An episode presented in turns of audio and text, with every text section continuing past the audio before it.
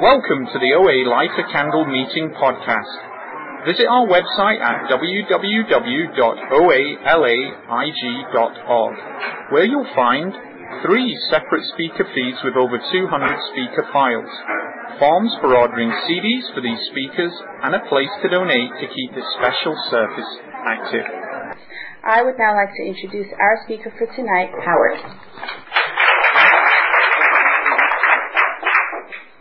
Howard, a compulsive overeater. I was here once before. I, I think it was in August of um, 2007, and um, it's nice to be back and uh, share my story. I think that it was in um, 1984. I was 30, and before I went to Overeaters Anonymous, and um, my employer said, you know, we're really worried about you because you're really heavy and, you know, clients are complaining and um, you don't look good. You need to go to the doctor. So I went to the doctor. I was living up north. And um, on the way to the doctor, I said, well, you know, if I weigh 250, which is a lot, I can live with that because I know I won't feel too far gone and uh, I could lose I could lose lose that much weight. And so I got to the doctor. I got on the scale. I weighed 352 and a quarter. And uh, and so you know I'm not the smartest person, but I'm not the dumbest person either. So um, how could I be off 100 pounds? And uh, the question that they really the, my denial was so strong, and um, my refusal to look at myself in the mirror beyond you know lower than the neck down. It was incredible. It was incredible. And uh, so I was off 100 pounds. And it was a good thing. You know, the thing is about um, finding out how much you weigh if you're a compulsive overeater. I mean, I in the past I've done anything I could to avoid the scale, but it does give you useful information. And at least it will tell you where you are at that particular moment in time. So I went on a diet and I lost probably I, I, I I, I, in about a year's time, I, I lost enough weight. I think I probably weighed about 185. And so, of course, what I thought was, when I'm at a normal weight, I won't have any more problems. You know, all my problems will be resolved. What my problem, why why I wasn't enjoying my life, was because I was, you know, weighing 352. And that was true. My life was bad because I weighed 352. But that's only really a partial answer because the real answer means I was, my life was bad because I couldn't cope with my life without compulsive overeating, and that's what caused me to weigh 352. So it's not a good thing to weigh 352. But that wasn't really the reason. That was more of a surface reason, as incredible as that sounds, but because I had I couldn't cope. So I, I lost all the weight, got down to about 185 and stayed there not very long, a little while.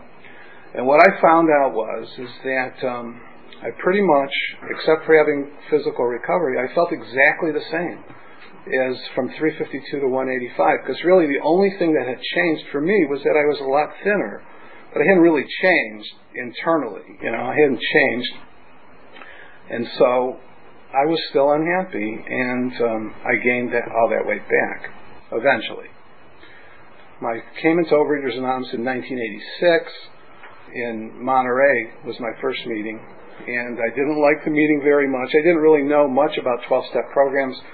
There was an article at the time in the San Jose Mercury about uh, weight loss programs, and Overeaters Anonymous was um, one of the things uh, that was mentioned in this article. So um, I went to the meeting, and really at that at that point in time, it hadn't taken a hold of me, and um, so I, I went to that meeting. I moved to uh, San Francisco shortly after, and I started the program there. It came to Los Angeles in 1987, and uh, it took me about three years. Well, actually, it was in March of 1989. I started to abstain in Overeaters Anonymous here on the west side where I was living, and um, I went from um, 303 to 170. So I had a good sponsor, and I went through the steps and, and did the things that um, I was supposed to do. But um, you know, when you get to that launching off point, if you've lost weight and um, and then you know really what is it that I really want to do with my life? Because when you've lost weight, first of all, you find out that your problems are not resolved, and I should have known that, and I think I really did know that, but. Um, there were no catastrophes. Everything was really going pretty good, and um, but you come to a point where it's like, how much recovery do you really want to have? Is it really just about weight loss and dieting, or you really, or am I really willing to go to the next level of recovery and really start to work on these lifelong issues that I have? And um, working with people, and there was always been plenty of people around who are willing to help. Um, the question is, do I want to help? you know, I say I want to help, but do I really want to help? You know, I can call somebody, uh, call a sponsor in the morning and say, and he says to me, really, you know, it's a key question. It's not a complicated question, but for me, sometimes it's difficult to answer, and that is, how are you feeling today? And I want to say I'm feeling fine because I think that for me, I like to go to any length not to tell somebody how I'm feeling. I don't know why that is, but it just is. And so he says, Well, how are you feeling? Well, I'm feeling fine. And how's it going with the food? Well, you know, there's not a problem. And in the meantime, you know, I could be sitting in my car eating bagels, and I'm not supposed to be eating bread. And so pretty soon, you know, you have two problems. You're, well, actually more. You know, you're gaining weight. I'm lying about my food, and I'm telling this guy that everything's great. So here it is. I go from um, 303 to 170. This is like 1990 or 1991 and uh, no catastrophes. Actually, my life is going pretty good. I've got a good job. I'm living in a nice place. I've got some money in the bank. There's no catastrophes. You know, nothing really that bad. Um, but I'm not really. I'm not able to go for whatever reason to the next level. I did an inventory. I did all this stuff. So here I am, and um, my food starts to get. You know, I'm not supposed to eat bread. I'm not supposed to eat white flour and sugar and I start eating white flour and sugar, and I start lying about it. And pretty soon, you know, there's one thing about being an Overeaters Anonymous, you can be gaining weight in this program, and sometimes people are not going to say anything to you. Although they're going to be talking about you behind your back, but they may not be saying anything directly. But you know, of course, I know what's going on. But then sooner or later, you have to admit reluctantly that you know you've been I've been lying about my food for a while and I have to say, officially say that I've broken my abstinence. And when that happens, there's certain things, uh, ramifications. The, you know, taking the high road, the recovery road is, well, you know, if I was going to three meetings a week, I'd better go to six. Um, if I was not calling and telling somebody what I'm eating every day, maybe I, maybe that's a good idea.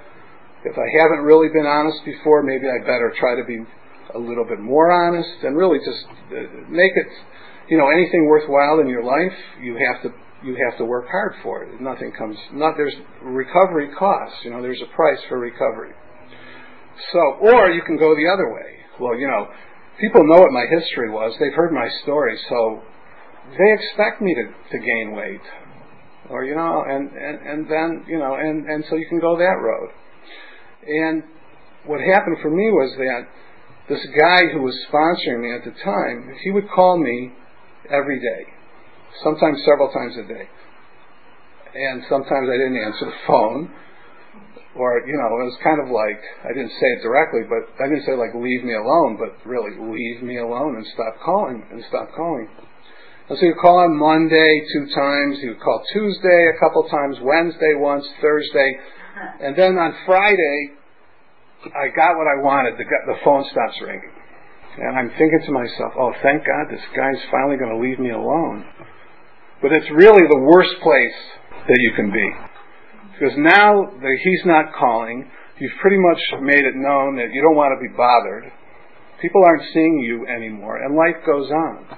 It goes on without, with you or without you. If you're gaining weight or not gaining weight, it, keep, it continues to go on. So this guy stopped calling me, and uh, and I was relieved because thinking, well, now I can eat whatever I want, and telling myself, well, I'm gonna. There's like three or four things I really like to do with food, and I'm going to do this on Monday, and this on Tuesday, and this on Wednesday, and this on Thursday, and I'm going to get it out of my system once and for all. not remembering, you know, the, the only thing that does is thinking it sets off this physical craving that I've always had. And let me tell you something. I'm 54 years old. It has not changed for me. So when I tell you that when I was, um, have never had a, rela- a normal relationship with white flour or sugar, that's the way it's always been. That has not changed. Never changed. The only thing that's different is it's gotten worse. It's gotten worse. It never got better. It's always gotten worse. And it's like that guy in the book, you know. He's abstained for, he hasn't drank for many years, and he starts drinking, and within six months he's dead, or I don't know what happened to him. He lost his business. He's a total mess. But he thought because he had this long, this long period of sobriety, he was cured. You know, that, and that's kind of my experience. So this was like 1991 or 1992, and um, I stopped going to very many meetings, thinking that I could control uh, the food on my own, and um, and I would be okay. And you know, a month uh, stretches into three months, stretches into six months, stretches into a year, two years, five years. And so in July of um, 2000, I came back to Overeaters Anonymous weighing 489. And uh, I can't even tell you guys that that's my worst nightmare because it's like, it's beyond my worst nightmare. Because I never thought that I would ever, it wasn't even in my, it wasn't in my frame of reference. I never thought that I would be like that. I never was like that, but that's what happened. So, you know, and there were people who I had known before, and here it is. I come back totally humiliated, mortified, full of shame, just knowing that I can't come back to these meetings because um, I have to lose 100 pounds first before I come back. Because I'll do anything not to be humiliated. Anything. I mean, I mean, really, I don't like it. I don't. Nobody does, but um, my uh, ego and sense of um, anyways, I, it was hard, but I came back. And uh, no one, you know, there's always someone there who will help you. There's always someone there who will help you. And uh, I came back, and uh, no one told me what happened to you, how did you do this to yourself, you know, so on. Of course, I always think that people are thinking that because it's really, you know, it is a visual world, and people, you know, see, and it's it's it's it's shock. It's a shocking thing. And so I started to abstain again, and I um, got down to about 183, and not much longer than a year, or a year and some months, through very, very strict dieting and exercise, maybe like a thousand calories a day, more or less. I didn't count calories, but um, it was very strict. And um, the thing is about food plans, you know, and I like food plans, and they do work because if you eat less than you were eating before, you're going to lose weight. Um, it's not complicated, but no matter how great the food plan is, the day will inevitably come where you cannot stay on that food plan. It always comes. That day will come because if you haven't done other stuff, um, that's what happens. That's what happened for me. So I had a sponsor this time, again, somebody different, um, who I liked and who's still here and always available to help. And um, for whatever reason, you know, you would think that someone who had been through this agony, that uh, I would know that no matter what, man, I have to be as honest as I can. I have to I have to go to a meeting all the time. I have to really, really work this thing as, as hard as as hard as I can. And uh, and I tried, and uh, I went into relapse again just before uh, two years, I think. It was in um, 02, somewhere, sometime in 02. And what happened, what happened that day, my brother was visiting me from the Midwest, and I was feeling especially sorry for myself. This day, he left, and you know, I was alone. I was lonely. I felt bad, and um, you know, I know very well what what you're supposed to do when when that happens, and that is, you know, you're supposed to call somebody. You're supposed to help somebody else. You know, helping somebody else is a great thing. It always works. It takes, you don't think about your problem. You're doing something good for someone else. You feel good about it. You're not thinking about the food. And, uh, And I started overeating again uh, on those things, white flour and sugar. And so I went into relapse again. Um, and it was once more, you know, like leave me alone, don't call me, I don't care. My life is horrible. and it was hor- it's horrible. It's horrible being like that. And um, I want to add something too to say, and that is, um, I lived alone since 1980, and this is 09, so it's a long time. And they really, the, the incredible thing about that is, is that um, no one has ever seen me binge or overeat like that. So that says, you know, I'm somebody who likes to be alone, and you know, and uh, who has trouble with relationships with people, and um, and that's that, that's that's the way that is. So here it is. I go into relapse in 02. I go into relapse again in 02, somewhere in the spring, I think. Yeah, because my brother was here Memorial Weekend, and um, demoralized once again because um, you know I think for me, I crossed over that line a long time ago a long time ago. I mean, when I was a little kid, I crossed over that line. And whether you think it's psychological, genetic, DNA, whatever the hell it is, I don't know. But I crossed. I don't know if I even was ever on the other side of the line. I may have, may not have been. So um, I went into relapse again in 02, and uh, it took me, um, and I got back over 400 pounds. Um, so can you imagine that from 170 to 489 to 183 to over 400, and here I am again celebrating a birthday today for four years, and uh, I never had. Yeah, I know, I never had I never had four years before. I had two years a long time ago, and so here's what happened. I, I and I've shared this before, and I know he's not going to mind. It's May um, or April April of 2005, and um, I'm at that at the you know I live in I live in Agoura, so um, I'm at the the OA office in Reseda on a Friday night, sitting way in the back. I don't want to talk to anybody. You know, I don't want even want anybody to know that I'm there. But I'm coming back again, and uh, and it's a seven thirty. I think it starts at seven thirty, maybe to eight thirty. Anyway, I'm leaving a little bit early knowing that, you know, because I don't want anybody to say anything. And so I'm leaving the meeting, and, you know, thinking, okay, I made a clean getaway out of this meeting without anybody talking to me. And all of a sudden there's a voice, hey, Howard, what's going on? And Walter's there, who's a, been a friend, who's a, who's a friend uh, today, who, by the way, who I had asked him to sponsor me before that time, and who I never called and he called me. You know, the great thing about that is when you're supposed to call somebody, and man, I and, and I'm feeling lucky that I get the answering machine, you know, or voicemail because I don't want to talk to him, and I can just whatever. So he says, "Hey, what's going on? I haven't seen you for a while. How are you?" And uh, so I was pretty much trapped at that point. I had to talk to him. I couldn't be rude after all, right? So I talked to him. He says, "Well, you know, we're having this men's retreat in April of 2005, and you should go."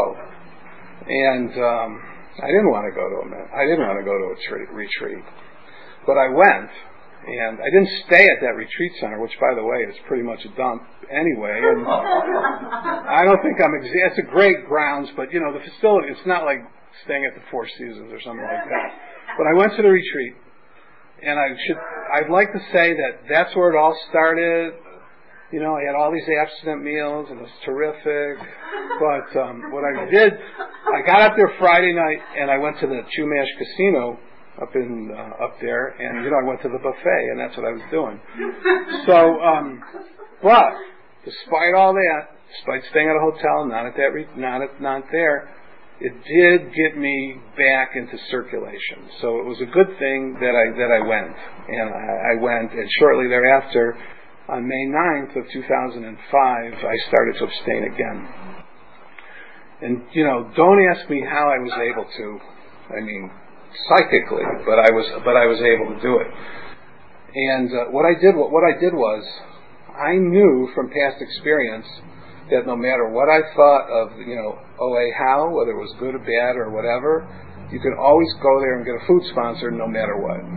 They're always available to do that. So I went there on a Sunday morning and I got a food sponsor, and I still call this guy uh, four years later. And I, you know, I really haven't lied very much, just a little bit here and there. But um, it's hard being completely honest about my food, you know, it is. But um, I've been calling this guy and uh, I started to abstain again and um, lost that weight and been maintaining this weight more or less for you know a while now, maybe like three years, you know, more or less. And um, and so it was hard to come back again after all that stuff. But I did it because you know what's the alternative? I could stay home and be miserable, I went for a I went for a consult at Cedar Sinai for the gastric bypass, and you know if someone wants to do that, it's not my business. But I just knew that I had one more recovery. I don't know if I knew it. I was hoping that I had one more recovery um, left, and that I could do it. You know, and after all, my father, who was a compulsive overeater and very heavy, dropped dead, died in his sleep at age 51, and so. Um, you know, I I knew I had to do something. So I came back, and uh, Walter helped me, and other people helped me, and so I started to abstain again. And you know, I'm going to tell you, this time around has been the best it's ever been, um, by far, twice as long as I ever made it before, and um, but in some ways, also the hardest that it's ever been. And I say that because when when you when you're able to get to a, a you know a normal body weight, you could I could no, I could no longer say that um, I could not be um, be in a relationship because I was too fat. I could no longer say I'm not um, making enough money because I was too fat. I could no longer say that um, I'm not advancing in my career the way I want to advance in my career because I'm too fat. I could never say I can't work more hours than um, than I was physically capable. I can't say that stuff anymore. Well, I could, but really, realistically, all the excuses are gone. There are no excuses. And just to be at a normal weight is not a pass to any any guarantee of success or the world life going my way you know, I say, well, I want to be the change in myself that I want to see in the world, but you know, I have to work for that change. I can. It just doesn't happen automatically because I've lost weight, and I know this. I know this because I had this experience that even before Overeaters Anonymous in 1984, when I lost all that weight and felt the same. If I thought that I was going to be able to lose weight this go around and and um, and things would be different, I was really fooling myself because that's not the way it was going to be. So it's like the best of times and it's also the hardest of times because excuses are gone. And if I say, do I want to make more money or whatever the case is, I mean, you know, I have to work for that stuff and there are no excuses. And that's when really the program of, um, I, I think my experiences of Overeaters Anonymous, it's a program of living. It's not just a weight loss program and that's what and that's really when the hardest work um, comes in because you know it's living in a, uh, in a normal sized body and um, and doing the things I say that I want, but do I really want to? And that's really what the what the what the key is. And it's been difficult, but but in many ways great. What I do today is, you know, I have a sponsor. I have I have two sponsors, a food sponsor and a step sponsor I've had to I've had to change or make changes, incremental changes. Sometimes it's one step forward and two steps back, or two steps forward and one step back. You know, resentments, um, dishonesty, and I still have trouble. I mean, I would think sometimes if if no one ever asked me again the rest of my life how I'm feeling, I would not be disappointed. but um, it's hard living that. It's a hard way to live. It's a hard it's a hard way to live when you're compulsively overeating. It's a hard way to live when you're not having any relationships with people. It's a hard way. That's really it's a hard way to go because I think that um, people are made to a greater or lesser extent to be together, you know, and enjoy enjoy each, each other's company, and you know, be part of a group.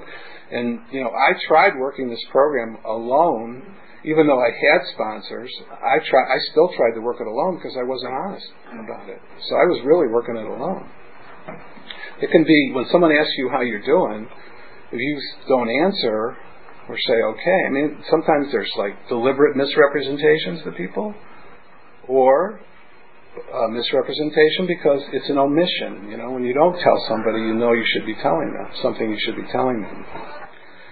So, what's happened is is that um, part of the recovery for me is being something or acknowledge something greater than me, and um, no longer being on the fence with um, Overeaters Anonymous. Because for many years I've struggled, you know, would you would think it sounds like the craziest thing for me to ever question that I'm a compulsive overeater. I mean, it's ridiculous thinking that. I'm never going to want to overeat again. Because when, I tell you what, when I was at a normal weight, I thought I would never overeat again. And when I was um, in relapse, I thought I would never be able to abstain again. Mm. And neither, and, and, neither situation proved to be true. But I've had to, um, I've had to begin the process of changing and uh, I'll give you some examples. Being in a relationship, um, when someone asks me, um, you know, how much did you weigh before? I mean, I didn't want to answer that question because the shame and the guilt is so strong to say. And you know, I say, well, you know, compulsive overeating is a disease, and um, and I believe it is for you but you know, for me, it's a failure of willpower. And um, so to have to admit that is very shameful.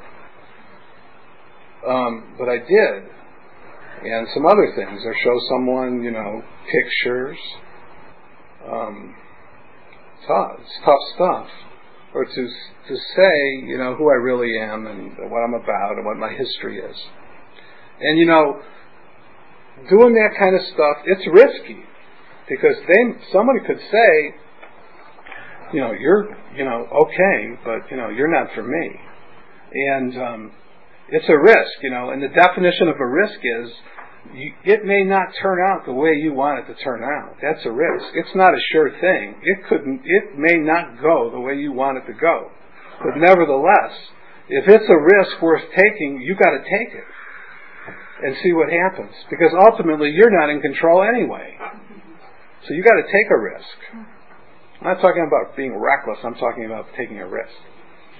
So you take that risk, and hopefully it's going to turn out to, in a in a in a good way, but it may not.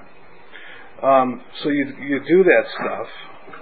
I have to I make a decision that um, I'm not going to be paralyzed by fear, and um, being paralyzed by fear, where being so afraid of doing anything, is a hard way to be. And I've um, and that happens to me. That happens to me. I get anxiety and fear, and I'm afraid I'm going to mess up. I mean, I've been in, I've been, I've worked hours on projects, and I've been in the line at the post office or and thinking that I didn't do something right and leaving the post office and going back to my office and opening up the package and changing one word. Hmm. I mean, that's ridiculous. The fear, the fear of failure. Hmm. And it's, you know, it's, and it's, it feels uh, real, but it's, it's not real objectively, but it feels, it feels real and it's overwhelming. And so that's something I have to do. And even today, I, I've got fears, work fears, and I wrote down, and it's, it's like, listen, God, I'm so afraid of, I'm so afraid of this, and I'm so afraid of that, and I'm so afraid of this. These things, and I need some help. And it's as simple as that, and then maybe meditating for five minutes and feeling better. The fear is not quite so overwhelming. And so these are the things that you know that I have to do, that I have to do, and it, you know it's and it's a process. It's a process of getting better, not perfect, but getting better. I think that I heard a long time ago. Well, actually, I didn't hear a long time. What I felt, I am a worst case scenario thinker. If it's raining, it's pouring. You know, if I uh, I, I mean, I don't know. I don't think like it's not for me. Like the cla- the, the glass is um, half full. The glass is always empty. You know, that's like my default position. I'm a worst case scenario thinker, even though I've never had a catastrophe. I never have had a catastrophe. I certainly have never missed a meal. I can tell you that. I've never had a catastrophe, but I'm a worst case scenario thinker. And I think that, oh my God, if I would have started abstaining when I went to my first Overeaters Anonymous meeting in 19, in February of 1986 in Monterey, California, my life would be a thousand times better than it is. Because after all, opportunity only knocks one time. And that's it. So here's the recovery part. Now I still think like that sometimes, but the recovery part is this. And this is what I strive to think, and sometimes I do, or strive to feel, is that no, opportunity does not knock only one time. That opportunity for physical, emotional, and, and spiritual recovery happens every single day. Right now, it's happening. I mean, why did I have to go through so much pain? I don't know. It just happened, but now here I am sharing the story in May 2009 in this room. So it did serve some purpose. Um, certainly not anything I was happy to experience, but um, so there is something. In other words, what what positive thing can I get out of ev- anything that's happened to me? What is there? A what is the positive side? Why am I going through this pain? Is there some something to be learned from it? Is there um, what is what can this experience show me? And so with this with opportunity, not not not just once, not just from 20 years ago, but every single day, you know, it gives me hope that I can do better today, that I can feel better today, that I can take advantage of the opportunities for me today, you know, that I can help somebody else today, that I can make my life a little bit better today, because the past is gone and the future hasn't happened yet, but maybe I can prepare myself, you know, for the future and have a better life, because after all, at the end of the day, that's what it's about anyway, right? To try to enjoy, enjoy your life. And so, I'll close with this. I think that, um, I've never been an atheist, but really that the, but not really a, really a strong believer, worst case scenario thinker, but the greatest, um, the greatest thing, uh, and I think that people who have a strong connection is some connection to a, um, a power greater than yourself, whatever it is that you call it. Um, and it's really something that from the beginning of time, you know, when people first walked on the earth, thousands or millions of years ago, that people have always done.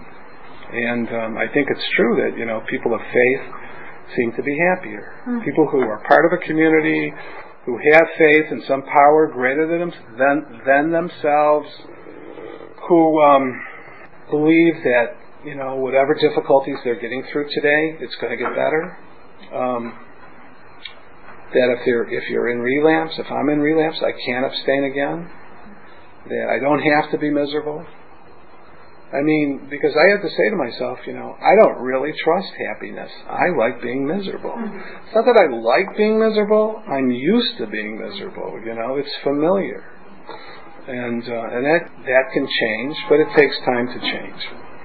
Anyway, um, thanks, uh, Walter, for asking me to um, share. That's about the time. Right? Oh, okay. Yeah.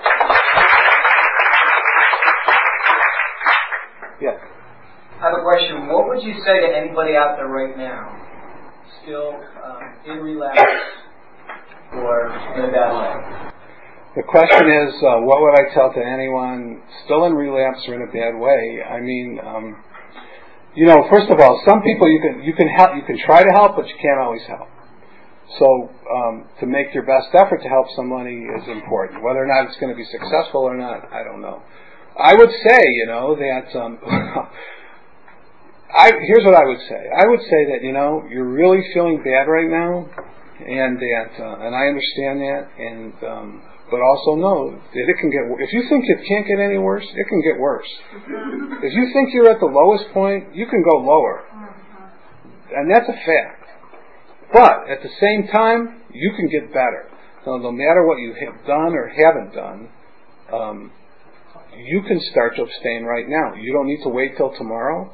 You can do it right now. There's always hope. I mean, really, it's part of the human condition to have hope. If someone doesn't have hope, hope is the most important thing. If you got to have hope that some way, somehow, your life is going to get better a little bit, and it'll get a little bit better today, um, the next day, and it builds on itself. It's like losing weight. You know, you might lose five pounds or whatever the hell, whatever the case is. Eventually, it'll get better. So you got, you know, keeping that hope, keeping the hope alive, and and come back no matter what, and just say, fuck it, I don't care what anybody thinks. I'm going to come back. I'm here with me. No one's going to throw you out. No one ever told me you can't come. And then I would say, you know, there's recovery here. There are will, there are people willing to help you. There are people willing to help you if you want, you know, if you're willing to accept help. Accepting help is a whole different thing. You know, I could talk for a long time about accepting help because um, I don't like to accept help because when you accept help, then you have to meet, if you accept help, you have to you have to admit that you're vulnerable. To accept help, you have to admit that you're part of this group. To accept help, you have to be part of the community. To accept help, you have to give something back. You have to share of yourself. You can't sit there, you know, off in a corner and not say anything and leave early. You've got to be part of it. And so making that leap of faith to accept help is a difficult thing, but ultimately so much more rewarding than just sitting there by yourself in, in misery. Yeah. At your darkest hour, what made everything change to come back each time? So the question is, um, in my darkest hour, what made everything any everything change to come back? What happened to, to come back? I, you know, there wasn't really just one thing. I mean, I can tell you that that second time around, from like 1991 to 2000, um, I mean, I was I was having, uh, well, I lost a job because I fell asleep um, with a client. That was not. And you know what? I here's what I was. I was in. The, I was having a meeting with this client. See, I had sleep ap- I had sleep apnea, and uh, but I couldn't wear the mask. So I couldn't sleep. So I'd go to work and I would sleep at work. And they didn't like that. But what happened was I was having a conversation with a client. And after it was over, the office manager came to me and said, you know, the boss wants to talk to you. You fell asleep. And I did not know I had fallen asleep. And I got fired that day. Um, but uh, to answer your question, I still kept on overeating after that.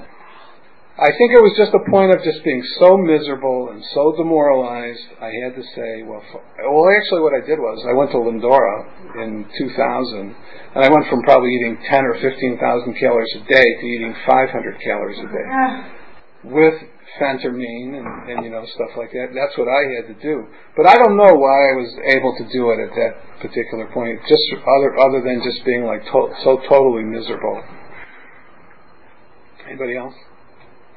Yeah. Um, I'm just curious. I suffer from night eating, and I'm on anorexic and bulimic, so that's something I got online. But I was wondering if you ever had any experience with like eating at night, and if you did, what did you do to, to help yourself?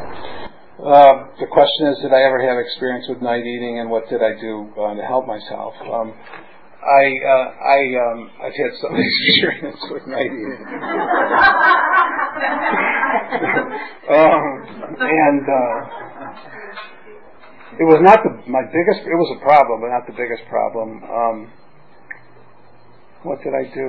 I not not any one specific not any one specific thing, but you know, I tell you what about you know, I there used to be a meeting in West Hollywood. I don't know if it's still there. This bulimic anorexic meeting, and um, I digress a little. Um, I would go to this meeting, beautiful women at this meeting, not overweight, and um, and that was part of the reason I would go.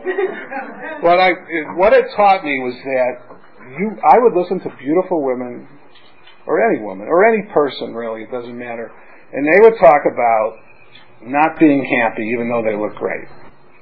And so that told me, if I didn't already know it, that it's not really just about physical recovery. That, you know, what you're feeling inside, despite the fact that you look great, that it goes, man, this recovery thing is really a, a lot more than that. It's a lot more than that. And, um, and that's been my own experience too. Is that it? Oh, okay. Thank you.